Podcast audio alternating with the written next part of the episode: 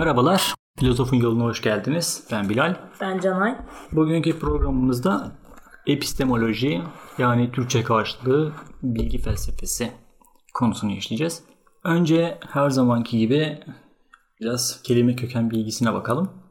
Epistemoloji Yunanca bilgi anlamına gelen episteme ve diğer bütün programlarda üzerinde durduğumuz logos sözcüklerinin birleşiminden meydana geliyor.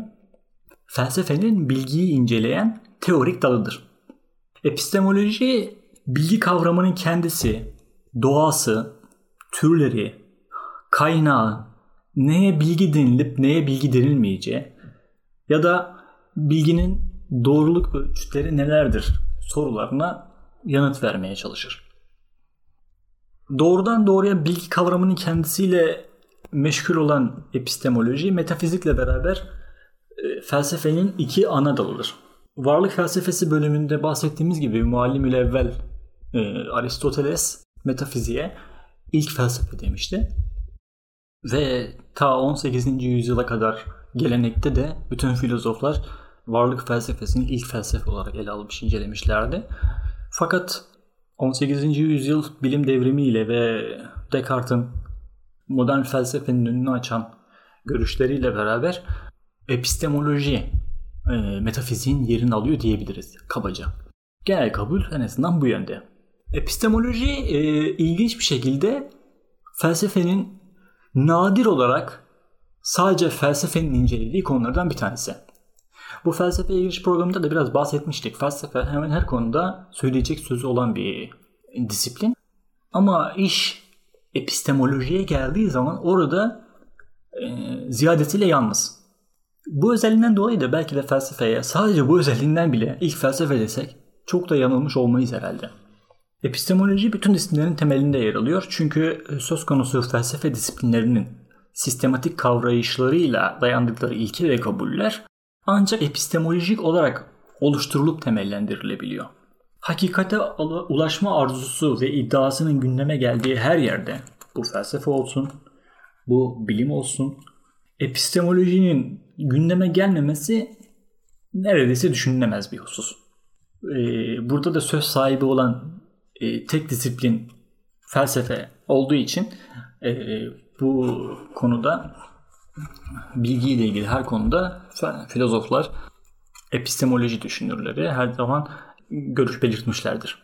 Tarihine baktığımız zaman epistemolojiyle ilk uğraşan, enine boyunu ele, ele alan filozof Platon. Sonrasında Aristoteles, Aziz Agustinus, Akinalı Thomas, İbn Sina, Farabi gibi filozoflar da bu konuda çalışmalar yaptıysa da epistemoloji esas itibariyle modern çağda ön plana çıkıyor.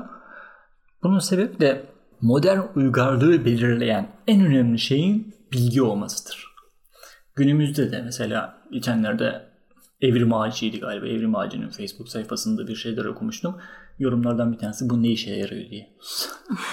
yani o okuyucunun orada ne işi var bilmiyorum gerçekten ama orada cevap da bilgi güçtür diye yanıt gelmişti. E, son derece tabii spekülasyona açık, tartışmaya açık bir iddia. Ama e, günümüzde bilgi güçtür. Ve bu modern çağla başlayan bir gelenek. Bu yüzden modern çağda epistemoloji ön plana çıkıyor ve bu konuda Descartes'ten başlayarak Descartes, Leibniz, John Locke, Hume, Kant ve Russell gibi filozoflar ayrıntılı çalışmalar yapmışlar ve epistemolojiyi enine boyuna incelemişler. Epistemoloji ve tarih ile ilgili yapılan araştırmalar genel olarak iki geleneğe dayanıyor. Bu geleneklerden biri klasik ve modern epistemoloji ayrımı geleneği, diğeri de kıta epistemolojisi. Klasik epistemoloji Platon'la başlıyor ve Descartes'a geliyor. Modern epistemoloji de Descartes'la başlayıp e, bugünümüze kadar gelen Geliyor. gelenek. Kıta epistemolojisi de Kant'tan başlar ve Hegel'in Kant eleştirileriyle e, gelişir. Biz de eğitimimizde bu klasik ve modern epistemoloji geleneğini takip ediyoruz. E, klasik epistemolojiyi incelerken onun altı ana başlık altında incelendiğini göreceğiz.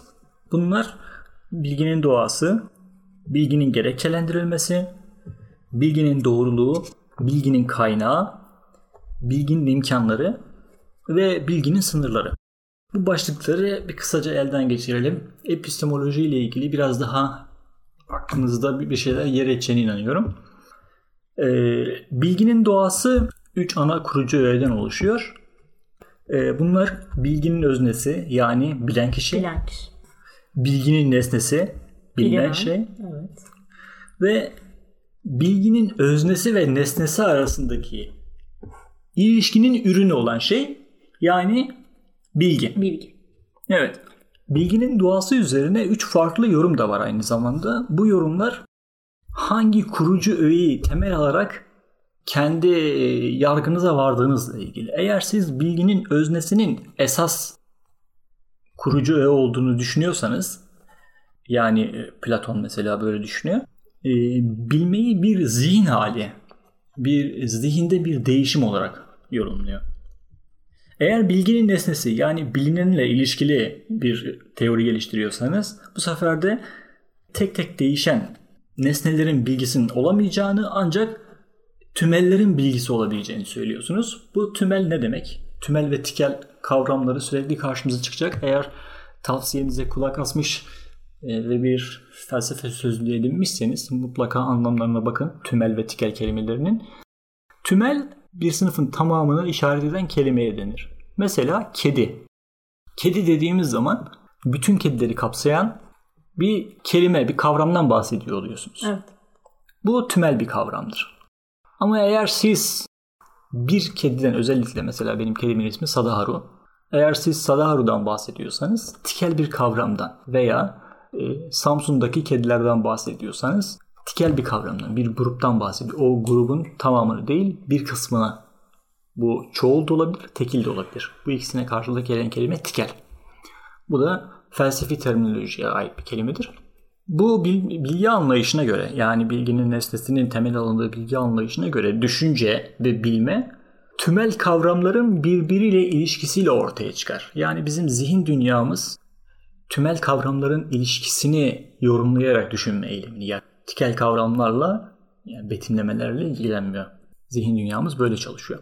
Bilginin öznesi ve nesnesi arasındaki ilişki yani eğer bilginin kendisini temel alırsanız buna göre bir teori geliştiriyorsunuz. Buna göre de bir tanım gerçekle e, ortaya konmuş. Bu da bilgiyi gerekçelendirilmiş doğru inanç olarak yorumluyor. Yani burada bilgi var, bilen var, Bilinen var, bilgi var. Bir de bilgi de gerekçelendirilmiş doğru inanç. Yani bunun tanıtlama diğer e, gerekçelendirmenin diğer bir Türkçe karşılığı, felsefi terminolojideki karşılığı tanıtlama. Bir şeye, bir bilgiye bir inancınız var ama o inanç gerekçelendir gerekçeler gerekçeleriyle yani kanıtlarıyla ortaya konmuş olması gerekiyor ve doğru olması gerekiyor bir şeye bilgi diyebilmeniz için. Bilginin gerekçelendirilmesi ikinci başlığımız. Burada az önce yaptığım sanımda da bilgiyi doğru inançları bilgiye dönüştüren esas şeyin gerekçelendirme olduğunu söylüyoruz. Eğer siz bir şey hakkında diyelim ki ay ile dünya arasındaki mesafeyi söylediniz. Yani aklıma nedense daha iyi bir örnek gelmedi. ay ve dünya arasındaki mesafeyi söylediniz. Bilmiyorum ne kadar olduğunu ben. Ee, diyelim ki kaç diyelim işte 3,5 milyon kilometre dediniz. Siz eğer doğru söylüyor olsanız bile bu 3,5 milyon kilometreye nasıl ulaştığınızı söylemediğiniz sürece bu bilgi değeri taşımıyor. Evet. Ama hesaplamaları işte ışığın kırılmasını, ışık hızını hesapladınız. E, uydu gönderdiniz aya şu kadar zamanla gitti demek ki bu kadar mesafe var gibi hani kendi gerekçeleriniz varsa onu kanıtlayabilmişsiniz. Bu ancak Evet. bilgi hüviyeti taşıyor. Gerekçelendirme o yüzden önemli. Felsefenin temelinde de zaten gerekçelendirme var. Yani filozofların hiçbirisi bir şeyleri söyleyip kenara çekilmemişler. Evet. Bu zaten mitlerin, dinlerin özelliği bu. Bir peygamber e, söylediği şeyleri kanıtlamaya çalışmamıştır. O sadece söylemiştir. Siz o ve sizden ona inanması beklenilir. İnanmanız beklenilir. E, mitolojiler aynı şekilde. Herhangi bir açıklama söz konusu değildir. Ama bir e, filozofun filozof bir şeyleri iddia ediyorsa onu nasıl, neye dayanarak, hangi gerekçelerle ortaya koyduğunu da açıklayabilmesi gerekiyordur. Bir diğer başlığımız e, bilginin doğruluğu. Epistemolojik bağlamda neyin doğru olduğu sorusundan ziyade doğruluğun ne olduğu sorusu önem teşkil ediyor. Doğruluk özne veya nesne, bilen veya bilinenle ilgili değildir. Bilginin kendisiyle ilgili bir kavramdır. Örneğin kar beyazdır. Bu ne karla ilgili bir sorudur, sorundur. Ne karın beyazlığı ile ilgili bir sorundur. Ne de kar beyazdır diyen insanla ilgilidir. Bu sadece bilginin doğruluğundan bahsedebiliyor. Birbirini tamamlamasından yani. O doğruluk. Biz doğruluğun ne olduğunu bulmaya çalışıyoruz. Hı, anladım. Salt doğruluğu. Evet. Doğruluğun kendisiyle ilgileniyoruz. Hı hı. Doğru, doğru bilginin ne demek olduğu ile ilgileniyoruz epistemolojide. Bir diğer başlığımız da bilginin kaynağı.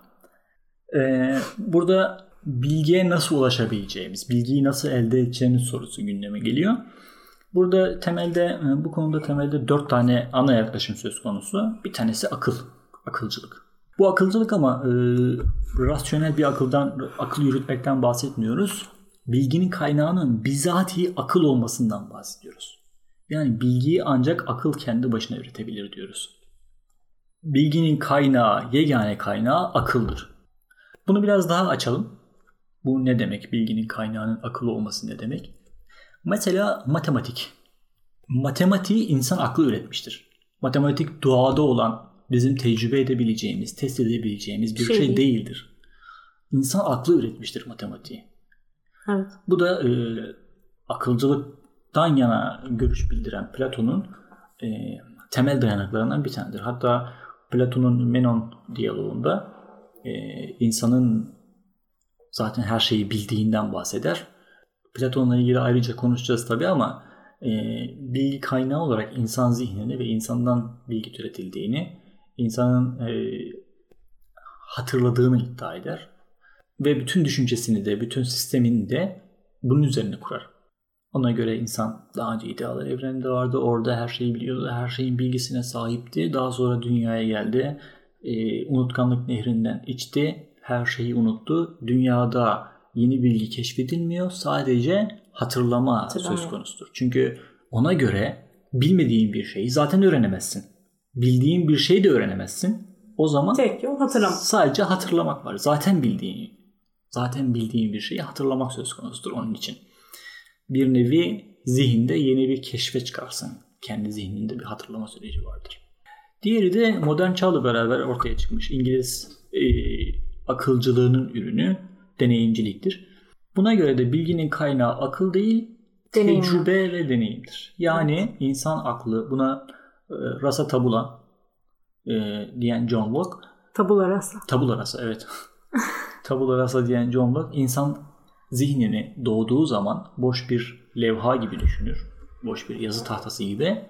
Ve insan yaşadıkça öğrenir. Deneyimledikçe, test ettikçe öğrenir ve bilgi böylelikle oluşabilir yaşadıkça o levhayı doldurur. Evet. İnsana daha önceden verilmiş bir bilgi söz konusu değildir bu anlayışa göre. Hı hı. Tabii bu da beraberinde bazı sorunlar getirir. Buna da karşı mesela yine matematik gibi bir şeyi sorusuyla karşı çıkılır. Bunların da e, e cevaplarını özellikle ilk felsefe tarihi kısımlarımızı tamamladıktan sonra epistemoloji için ayrıca bir dizi yapacağız. Modern epistemolojiyi incelemek için en azından 6-7 program ayıracağız. Burada ayrıca işleyeceğiz bunları. Bilginin kaynağının üçüncü yaklaşımı da sentezci bir yaklaşımdır. Bu da Kant'ın e, yaklaşımı diyebiliriz buna.